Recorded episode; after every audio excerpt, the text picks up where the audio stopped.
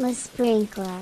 Salut, Oh, we go in French this today. Oh, sorry. Yeah, yeah, I guess we'll, we'll, we'll stick we'll stick to English uh, for. Yeah, for- I- I'm a little bit surprised I- that you start in French uh, today because we uh, it's it's a again a re- recorded podcast through Zoom. So we are not in the studio today because we received someone very special. That, that's pretty cool today. unless Steve, you speak French.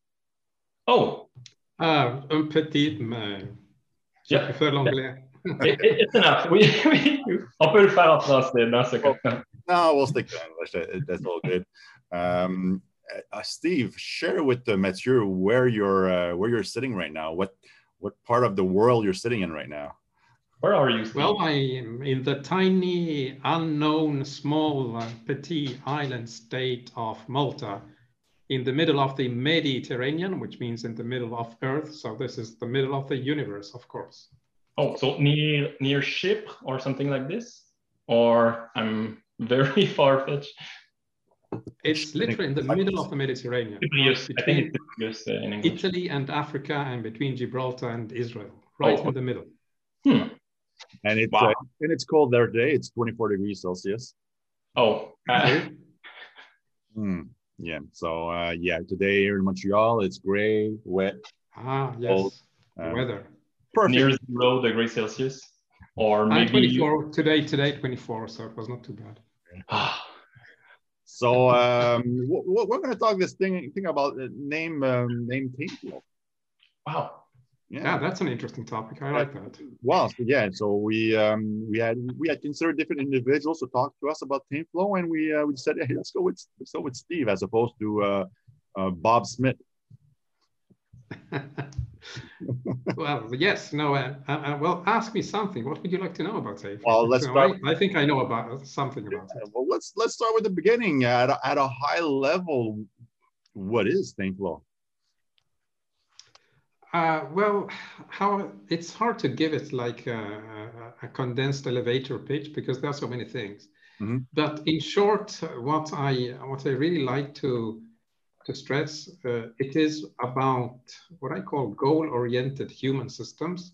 So people, people Mhm. working together towards uh, towards a goal and preferably a, shared, a common goal, Mhm. uh, where they uh, have to make decisions. They have to coordinate, synchronize, and make decisions to move whatever they are doing towards that uh, that goal. So I typically say, you know, I, I help people to focus on the fewest things that make the greatest impact. Mhm. So be very, mm, very, how can you say, mm, efficient. Uh, the economy of action is a, is a key point. Uh, you want to get the most bang for the buck. Why? Because then you can go fishing and swimming and enjoying life because you've done your job quickly. and and that's the goal of the life, right? It is. That's it. that's the answer The art, to the art of maximizing of maximizing things not to do. Is that right? Yeah, exactly. No, that's it. It's an optimization problem. All right, absolutely. absolutely. Well, I- Again, at a high level, um, there's all kinds of uh, all kinds of labels out there. Would you would you label it as a um, framework, a toolbox, or a methodology, or something else? a mindset. A we, we mindset? can put a lot of well- labels for those things. Yeah, no, I uh, I like to call it an approach Okay. because it becomes uh, like a way of of thinking, a way of looking at things. Uh, it's very uh, different from uh, you know, what you are used to in uh, in the uh, in this space of uh, of methodologies. You know, you have uh, like I don't know, extreme programming, uh, lean. Those are sort of uh, practices or processes. Um, Mhm. You have things like Scrum, which is a framework, framework which is, uh, uh, you know, a framework is full of holes that you need to plug in with your own stuff. Yep. Yep. Um, You you have. Yeah. you, well, you, indeed, and that's, that's it's your choice. Then, then you have the the uh, like the Agile Manifesto, which is based on principles and values, so it's almost a philosophy. Um, you have development models like the CMMI. You go up several levels. Uh, there is no shortcut. You have to step through all of them. Mhm. Um, uh, but TameFlow is none of that. So it's it's really like quite out of the box. It doesn't fit in any of those categories. And uh, the uh, the key point now you said mindset, um, but mindset is not even that. It's it's more about mind categories, about uh, ways of thinking, uh, uh, an approach to thinking about problems. And in fact, you know, if you want to get to the theory, you know, the theory behind TameFlow is uh, is patterns, pattern languages, and pattern theory. And then in hmm. uh, in more recent years, I have added a lot about uh, the theory of constraints or constraints management. So the uh, you might have heard me say, you know, hello, friends of Herbie. Herbie is the the personification. There you go. there, there you have him. but where's the personification of uh, of the constraint of the limiting factor of uh, of uh, your progression towards uh, towards your destination and goal. So uh, yeah, yeah, it's an approach. Oh, sorry, go ahead. Go ahead. Go ahead. No, it's it's an approach which is based on patterns that has uh, has taken the the the uh, constraints management uh, um, prerogative uh, above anything else. And you, you you have to talk a little bit more about Herbie because every time I look at a live with you, uh, you always start or finish with a hello, friends of Herbie. Uh, yes. yeah, maybe a little bit of background on this on this on this person, this thing. This... I I take Herbie for granted, but I, I of course no, not everyone uh, uh, might know who Herbie is.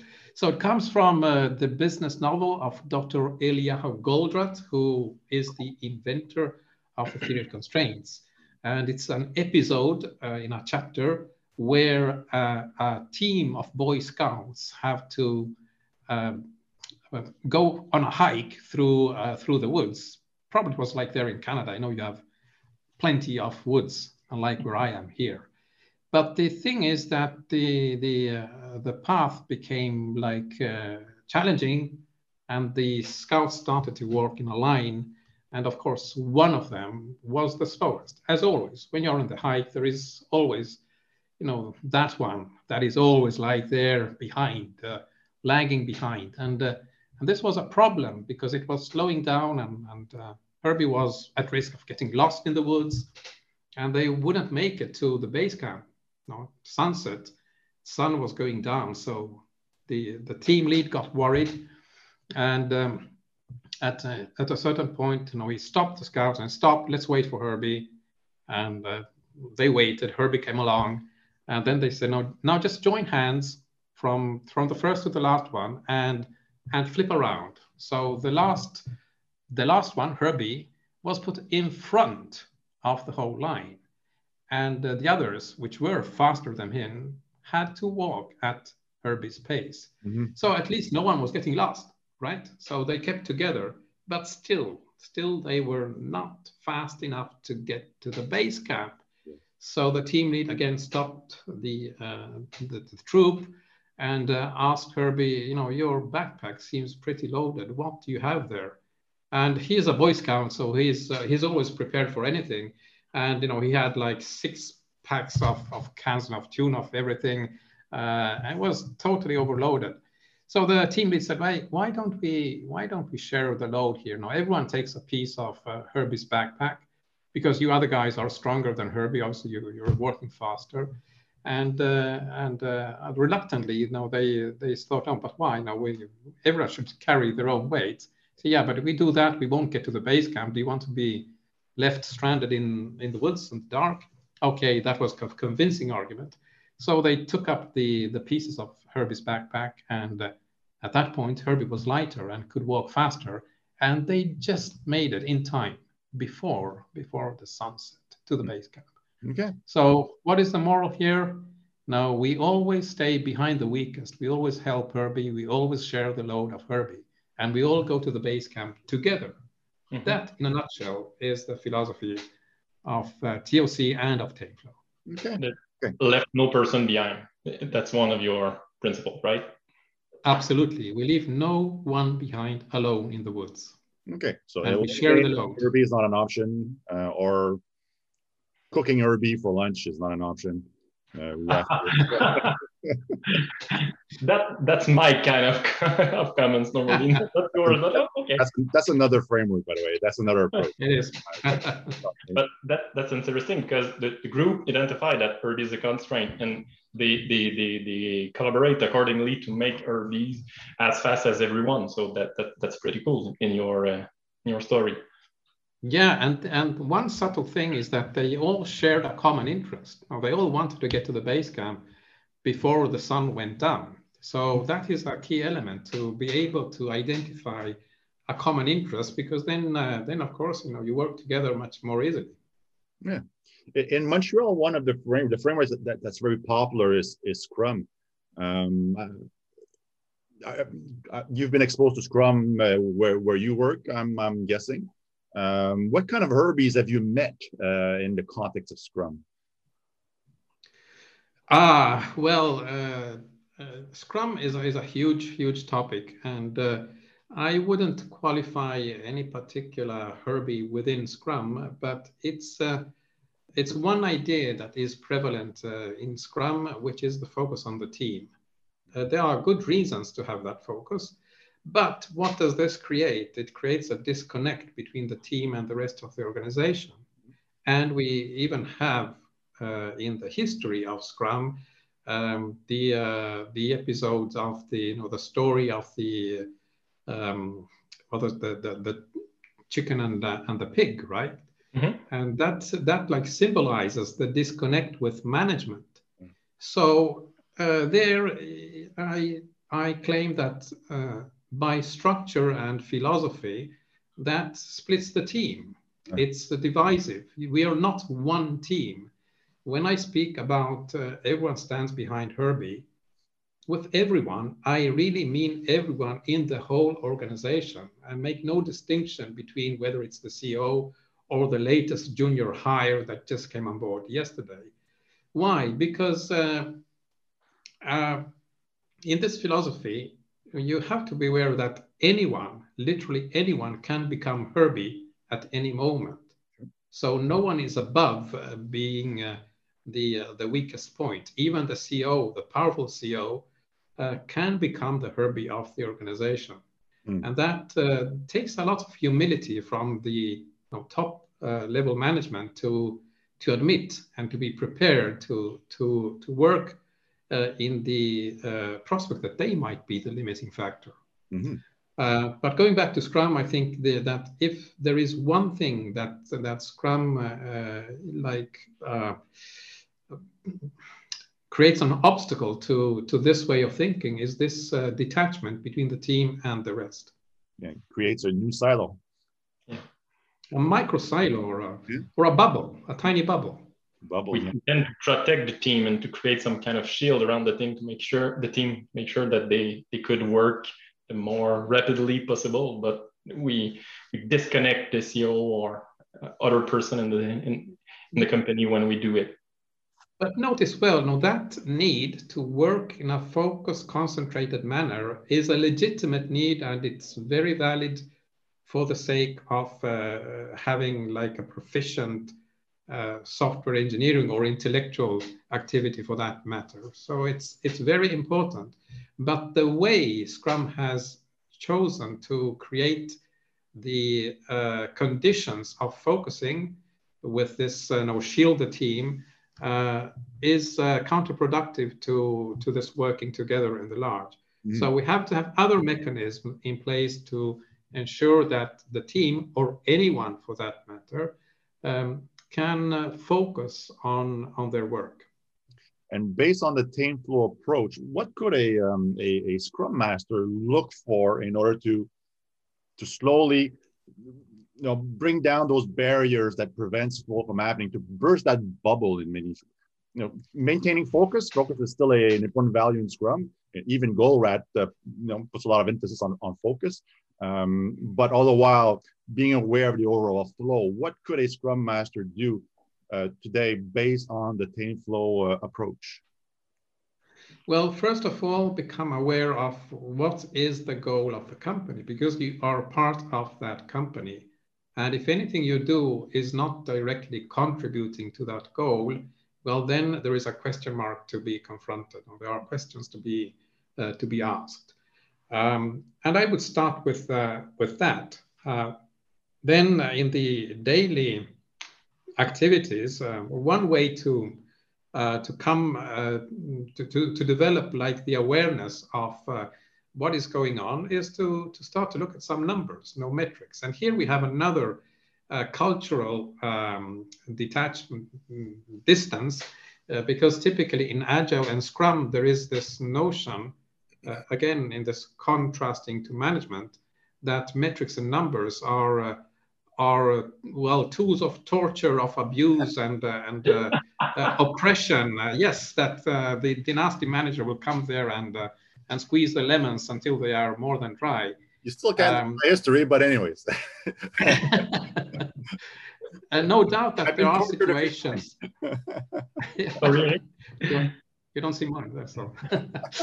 uh, there are situations where, where the metrics are uh, clearly uh, abused, but that is not the case with TameFlow. Now, metrics are used in order to know where to focus. Yeah. Metrics are used to find the problem. And when you find the problem, you get the whole organization behind that problem. So because you want to resolve the problems, you want to help Herbie. It's not, we're not doing this to blame Herbie, to, to flog Herbie to death. We are doing it to find and help Herbie. So using metrics is a key, but of course you have to use them in this uh, uh, correct, uh, correct way with the right perspective of you know, why are we using Herbie? So going back to the purpose, uh, getting to the, to the base camp, to getting to our destination. Mm-hmm. And that's something that uh, not only Scrum, but the whole Agile space, I think, needs to uh, to appreciate more. It's not a matter of drawing the burn down chart to have something to report. Mm-hmm. It's a matter to have something to discuss about that is important. Where do we have the problem? Yeah. Mm-hmm. All the while avoiding uh, what we call, talked about last time, uh, vanity metrics. Yeah. Ah, absolutely, absolutely. We gave a very and, summary uh, explanation of vanity metrics, but that wasn't wasn't, wasn't really the, the focus of the, uh, of the, of the podcast last month. But uh, yeah, let's take advantage of your uh, your uh, wisdom. you being here at the podcast today. How how would you define vanity metrics? Well, I would make a very clear distinction of what is the goal of a company, and if a metric is not relatable to that, it's so, a vanity metric. There you go. so simple.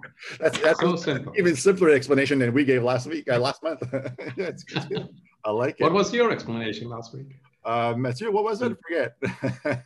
Probably something around why did you collect those metrics and what's your objective with, with it and what will be the action that we that we will take around the result of those matrix. But mm. I appreciate a lot more our definition because it's a level of abstraction a little bit higher and covered much more wider. So basically, what's our goal and what slow us down to achieve our goal? Let, let's track it and find where and and remove some stuff from the Herbie's backpack.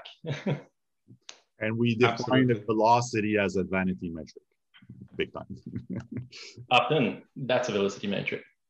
Yeah. yeah, velocity depends on how you express it. Because if the, if it's the story point, then I would also say, you know, the story point is uh, is a bit of an abstraction, uh, hard to, to put your your fingers around.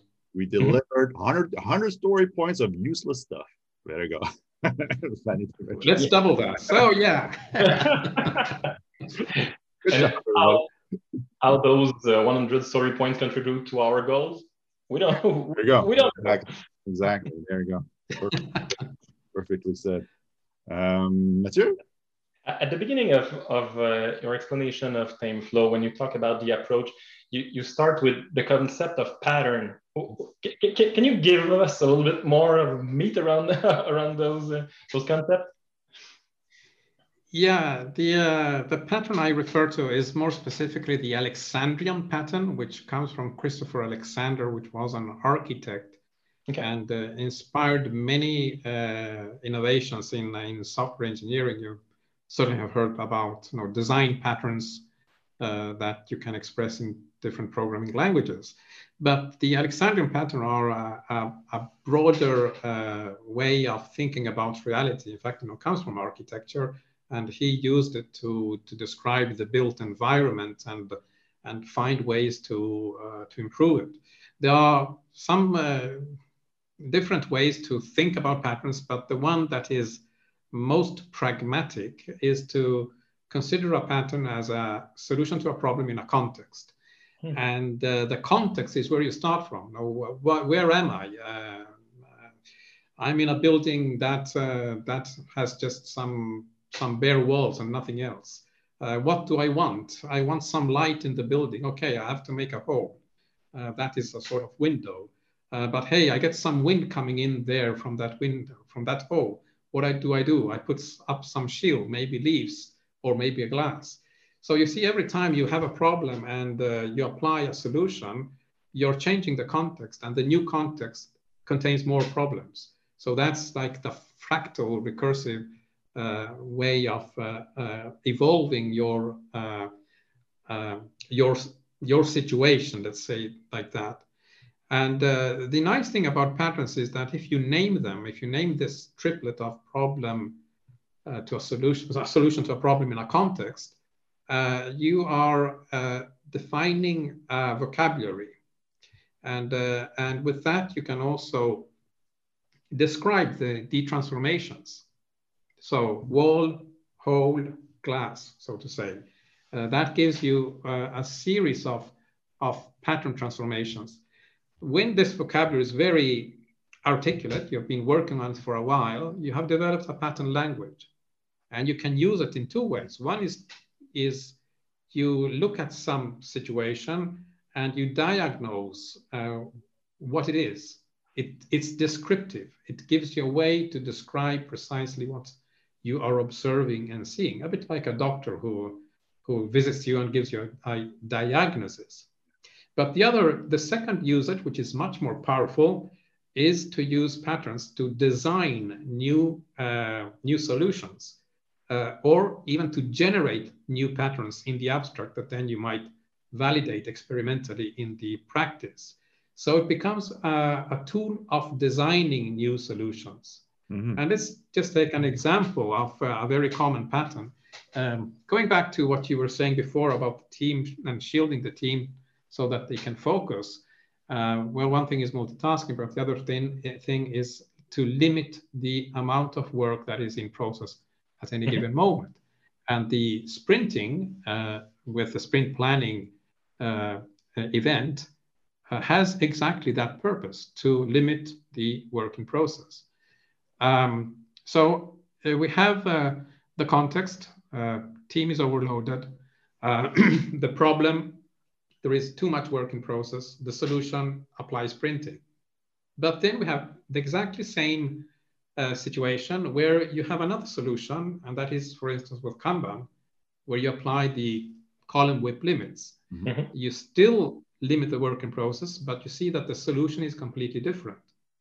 And then you have, for instance, the third option, which is the one I use in TameFlow, where we use uh, basically what, what happened in the story of Herbie. Technically it's called DBR, or drum buffer rope.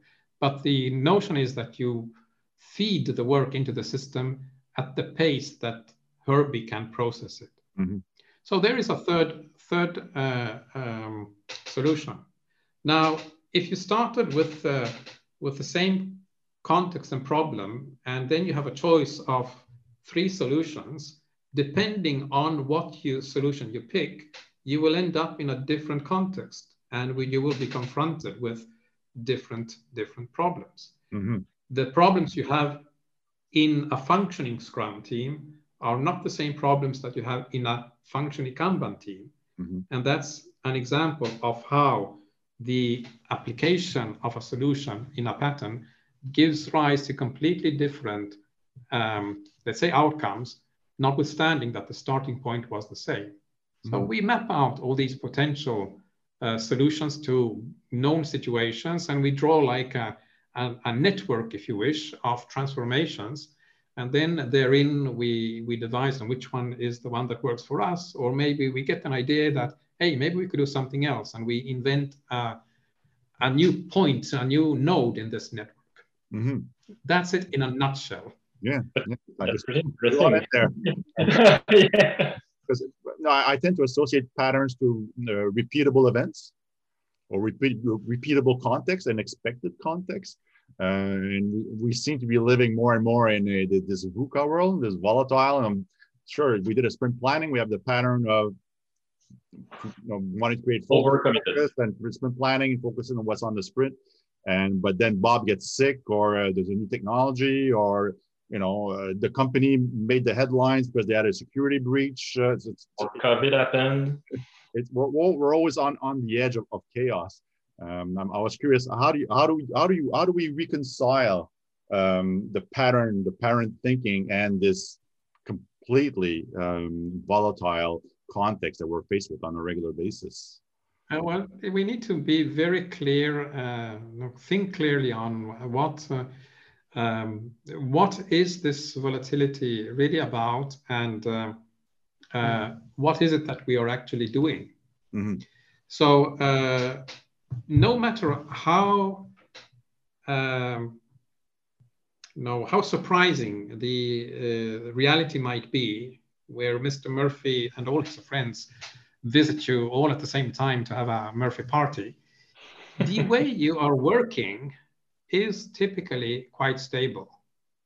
No, just take Scrum. Now there is always the the sprint planning, uh, the uh, the daily stand-ups, uh, the retrospective.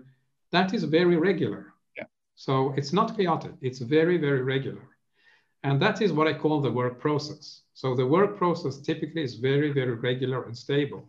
Mm-hmm. Um, then you apply this work process to this workload that comes to you.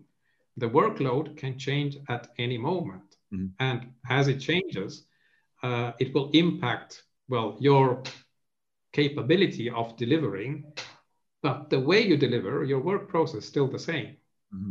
Sure. But then you have what you said Bob gets mm-hmm. sick. Now, that is the work execution. While you're engaging in this process, things happen to the let's say the machinery of the process yeah. so bob gets sick and all of a sudden he was the the lead engineer and all of a sudden that team is in a state of crisis so this is my three level distinction one is the work process the other one is the workflow mm-hmm. and the third is the work execution mm-hmm. and just as we have the story of herbie to introduce like the the theory of constraints uh, i have uh, the story of the jungle the jeep and the journey the jungle is the work that comes towards you. The Jeep is the team that has a work process. Yeah, yeah. And the journey is how this team is eating off that backlog of things coming towards it. Yeah. Um, you can have problems in all three of them. In fact, you know, I talk about the constraint in the workflow, the constraint uh, in the work process, and the constraint in the work execution. Mm-hmm. Now, uh, one misconception that is very common, and I want to take this opportunity to to um, highlight this, is that uh, when you when when you start thinking about or learning about the theory of constraints, uh, of course you're you're chasing Herbie, so to say, the weakest point of uh, in your organization, and you believe that okay, I found it and that's it. So let's work on Herbie but you're losing the dynamic dimension, the VUCA that you mentioned before. Yeah. Now something can can uh, can break in the in in your process. Mm-hmm. Bob gets sick. We need to have a way to detect that. Mm-hmm. But even more subtly, you can have the processes that are working perfectly. So no one is sick. The team is in its full uh, capacity. The execution is going along perfectly, but the workload changes. Mm-hmm. Maybe, I don't know, there is a new regulatory requirement, yeah. or maybe uh, competition came up with a new product and all of a sudden your 200 stories in the backlog are obsolete. You have to rethink everything. so the no, no that's uh, that's only in the stories. so the change in the in the workload, the work, the jungle that is coming to you, can uh, like reposition the constraint in the system without you having changed the system at all. Mm-hmm. And that's something that most uh, approaches uh, do not take into account. Yes, there is this general uh, fail safe uh, procedure. It's VUCA. We have to inspect and adapt. Mm-hmm. Yes, great. But where are you inspecting? Mm-hmm. It's pointless to inspect something that is not the constraint. because if it's not the constraint, it has more capacity than the constraint by definition. So that is really the key that if you want to manage VUCA properly, you have to know where to intervene. And I just had a thought: if you improve the wrong thing, make make something good even better, and, then and the initial constraint is still there, you probably making things worse. Most likely, yes, because what happens is that uh, no, I, I love what you're saying here. Uh, what happens is that um, you maybe uh, start off these agile transformations, engage coaches, do lots of training, uh, introduce new ways of working, Scrum or whatever. Mm-hmm. And uh, you maybe you even use metrics if you're in an advanced uh, place, in a mature place. And then you will look at the numbers and you're reporting, yes, wow, we reduced uh, uh, our cycle time by, I don't know, 10%. Victory, let's party, mm-hmm. right? But then, uh, then uh, you look at the bottom line, or the CFO will look at the numbers. Say, okay, yes, we, we spent five millions on the agile transformation, but where are they? You know, where where is the bacon? What, what did it produce? Or nothing. Mostly nothing. no, mostly nothing. And that's that's exactly the point because you didn't touch the constraint. So I say, you know, why spend five millions when maybe you could have spent fifty thousand only and act only the constraint, and the improvement would be of that nature that you would see it mm-hmm. on the bottom line. Mm. So that's also another point that there is an illusion with all many of these agile transformation. There is an illusion of improvement. The numbers will show you improvements, but you're not measuring the right thing. So it's not only the vanity metrics, it's also the misplaced metrics. Mm-hmm. And therefore, there is in this whole industry, there is this like uh, sort of uh, um, change fatigue. You know, people are getting tired of continuously changing from one method to another. Yeah. And why is this happening? Well, because the previous method didn't produce results. So the the top managers will say, okay, let's try something else. You know, uh, Scrum didn't work, let's try Kanban. Kanban didn't work, let's try Safe. And who knows if ever they will try TameFlow because then they will stop changing because they find the solution. that, that's like saying um, our marriage is, is on the rocks. Let's have a baby. It'll fix everything. exactly. No, that's gonna bring peace and love.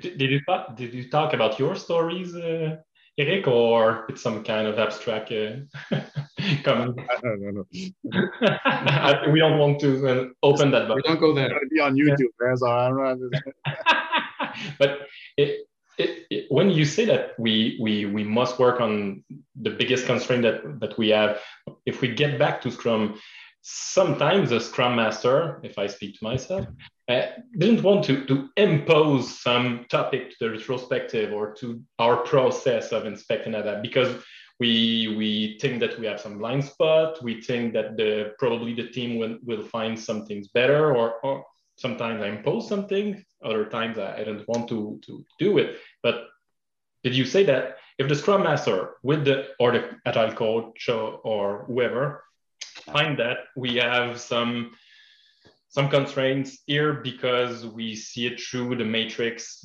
ABC, we we should uh, work with the team to to to on that constraint instead of looking everywhere. I'm not sure I understood the question. Um, can, can you maybe re rephrase it? Yeah. Sorry. I'm a Scrum Master. I think that there's a constraint here, but in the next retrospective, I don't want to impose to the team that we will work on that constraint. Oh. I want to dig with the team and ask from your point of view, what's our biggest problem? What could we change? What's not? And uh, everything like this. But when I'm doing this, I, am not aligned with just what you said previously. I, I must bring the team to yes. the constraint and work with them on that constraint. So okay, so in improvements versus inside yeah. out improvements. Mm. Yeah, I'm well, sorry. well, yeah, maybe inside out, outside in. I, I am not quite quite sure that is the right uh, uh, perspective because first of all, you don't think that there is a constraint. You have to identify the constraint. Mm-hmm. You have to be certain that there is a constraint. Through the metrics. And uh, it, with metrics, with metrics, yeah. primarily with metrics. It's it's either observable with metrics uh, or it's inferable with logic. So one, one huge part of, of the theory of constraints is uh, the so-called logical thinking processes where you uh, use a lot of, uh, uh, let's say, uh, sufficiency logic, necessity logic, and, and you figure out the causes and effects that, that creates a situation. But in most situations of uh, um, engineering teams, what really matters is metrics.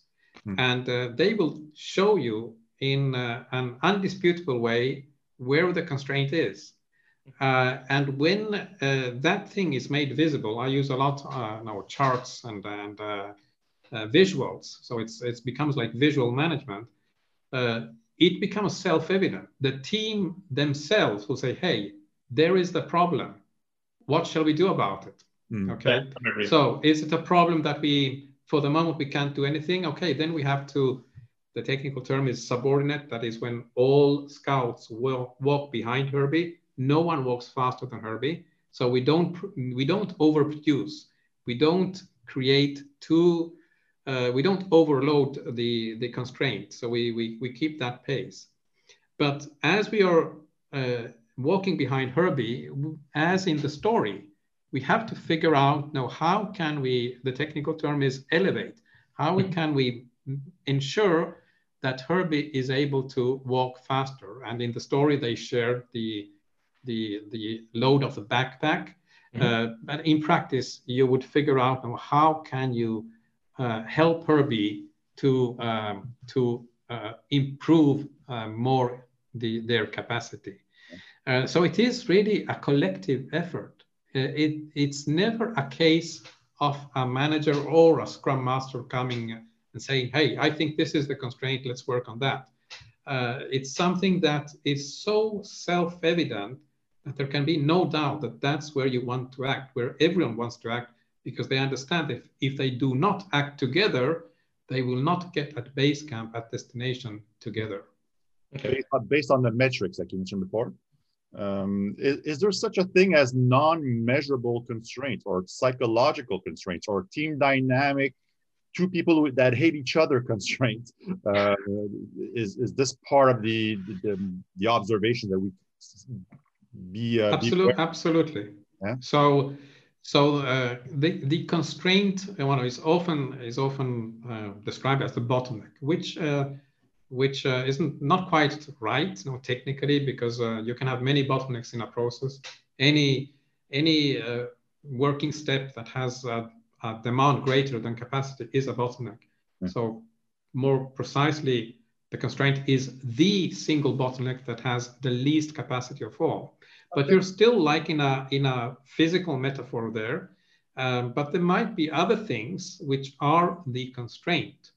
Um, most typical is uh, that management attention is limiting the capacity of the organization to produce more. Mm-hmm. Why? Because managers, you know, try to get a meeting with a CEO. The the uh, the calendar uh, is is uh, no is worth like Tetris level ten.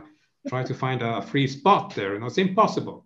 So management attention can be a, a very very um, significant constraint, mm. and and it's subtle because it's not uh, it's not so self uh, self evident, mm. and uh, that's something we also work with. Now we try to make managers aware of this, and how do we address that? Well, now we say, you know, if we if we get the metrics in the organization and we can get like the right uh, uh, blipping red light in the right place at the right right time, well, you have to focus only on that one and not on uh, on uh, hundreds of, uh, of uh, requests for attention. So the focusing element of the TOC thinking allows management attention to, um, to focus as well. Mm-hmm. But the constraint can also be outside of your organization. It could be the market. Now, a startup typically has a market constraint. Yeah. Or it could be like uh, suppliers. It's uh, you can't change a supplier. Well, you can change the supplier, but you cannot uh, intervene in how the supplier is working. So there you need to to uh, like convince to use negotiation. And a lot of the thinking processes help in the negotiation phase to clarify now what are the common interests between the supplier and, and the company. But then there is the, from the TameFlow perspective, what I think is the greatest constraints of all, and that is the mental model. For instance, what metrics do you choose? The metrics you choose are typically uh, chosen on the basis of how you interpret and understand the working of reality. And if you pick the wrong metrics, you will certainly get the, the wrong signals, like the velocity you mentioned before. And those signals are totally, totally useless. So we want, that's one thing we work with, know, mental models so that you understand what are the real metrics that are significant. And in uh, um, in TameFlow, by the way, TameFlow is called TameFlow because I work with four flows, the financial flow, the operational flow, the informational flow, and the psychological flow. Mm-hmm. Uh, what we've been talking about so far is primarily uh, in, in uh, operational flow. So mm-hmm. the, the Scrum teams, the Kanban teams are there in the operational flow. Yeah. And there is only one metric I use, and that is, uh, is the flow time. Some people call it cycle time, others call it lead time some make a distinction. I have a very precise technical uh, definition of flow time, but you can basically say it's uh, time from start to finish. And then you look at the flow time series, the, the um, time series analysis, so to say, to, to figure out where, where things uh, are piling up or where you have problems. Mm-hmm. But then we have, say, financial flow. And, uh, and there uh, we are looking at uh, money. How much money does the company generate? So the speed of generation of money, it's called, that is what in TOC we call throughput. Throughput is, uh, is a measure of revenue minus the, the costs uh, for, mm-hmm. for making that revenue. Reminds me of cash. Uh, sorry? It reminds me of cash flow. Uh, it, it's you know the name flow maybe is misleading, but it's not really cash flow. Okay. It's more li literally how how many dollars are you making per per every day or every every mm -hmm. hour. Okay. okay. Uh, oh, so it's it's a, it's a speed perform it's a performance measure in that sense. And before we run out of time, sorry, Mitch, I hope, I hope you have the same question as I do. Uh, we'll, we'll, we'll see right now. Before we run out of time, psychological flow is, is, is fascinating to me. Um, what is that? Well, psychological flow uh, is uh, something that most people who are engaging in some sort of uh, challenging activity, which could be a physical activity, uh, like you know, sports performance, uh, or intellectual activity like programmers, artists, uh, writers. Um, they experience that when uh, when they are in uh, in in the flow, when they are in that state of optimal performance, okay. where you are so focused on the on the task at hand that um, the sense of time collapses. You know, you mm-hmm. you start working in the morning and then you wake up like or wake up. you emerge from this state of focus uh, after several hours and say, "Well, where, where did the time go? I forgot to to eat. I, I you know I forgot everything. I was so focused on what I was doing." Um, that is really a state of optimal performance. And what we tend to do with TameFlow is try to trigger that state, both in, in individuals and also what I call the collective um, flow state. So getting entire teams to be together in that state. I said, how can a team be like that? Well, no, just look at the at the team sports. Uh, uh, well, there in Canada you have ice hockey, which uh, which uh, uh, when you see a good team uh, doing their their stuff, you you know what a, a team in flow state means. And it's the same. It's a very sensitive stuff. subject these days. So I was well, yeah. our team pretty our, our, hockey, our hockey team sucks these days, but, but there's no flow at all right now. Zero. Well, so you can relate. You can relate to what is missing there. So and we often call it in the zone. When, when a team or a person is in the zone. Yes. We, we can see that there's something special around it. We, we can explain why, explain how, but something special happened and they performed over the over the expectations. Exactly. And believe it or not uh, to trigger these flow states i actually make make use of the metrics but that's a long long story. Hmm. right, now, right, now, i almost wish you were from montreal so we could analyze the montreal Canadiens and see what is, is, it, is it the financial flow the operational flow the psychological flow? And then all of the above. identify all the, the 18 herbies on the team And uh, oh my. Oh, so we, we just touched the the the, no, the the snowflake on the top of the iceberg. Um, so you you did write a few books, right? Uh, yes, I mean the the famous one is from 2014, 15. It's the hyperproductive knowledge work performance yeah. book where I started to sketch out my uh, my ideas. And the latest one, which is being rewritten, and you can get it as a as a draft, uh, is the book of TameFlow. Okay. It's on LeanPub, leanpub.com slash TameFlow. I'll and the- that one goes into these topics, you know, the the jungle, the jeep, and the journey, and, and finding the constraint, the metrics, uh, mm-hmm. uh, all these things. That's and pretty impressive. Also recommend uh, the goal by Goldratt. That'd be uh, absolutely that's mandatory for anyone looking into theory of constraints. But not only that one. Hey, yes.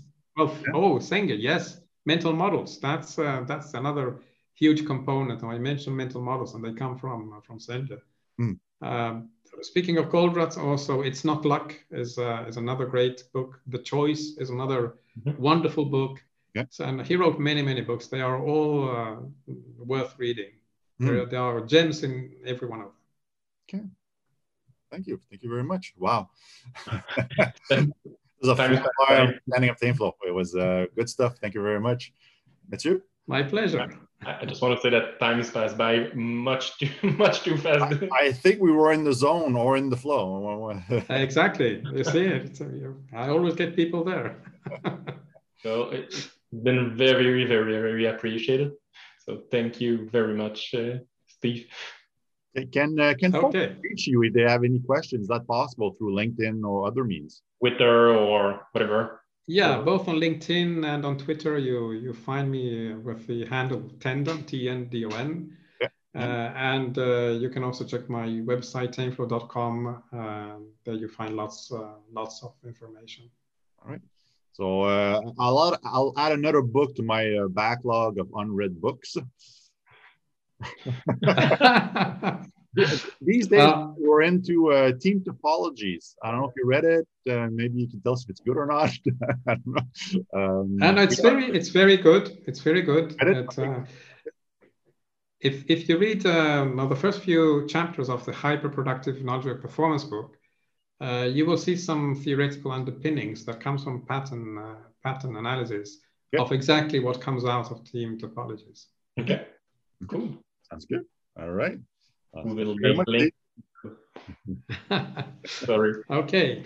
So um, all right. So thank you very much, and um, maybe we'll speak again in a in a little while and dig deeper in some of these uh, different different subjects. Yeah, I'd love to come back here with even more uh, uh, information and stories with Herbie and the Jeeps. thank you very much. Okay, thank Have you. Nice evening. Bye. Bye. Bye. Bye. Thank you.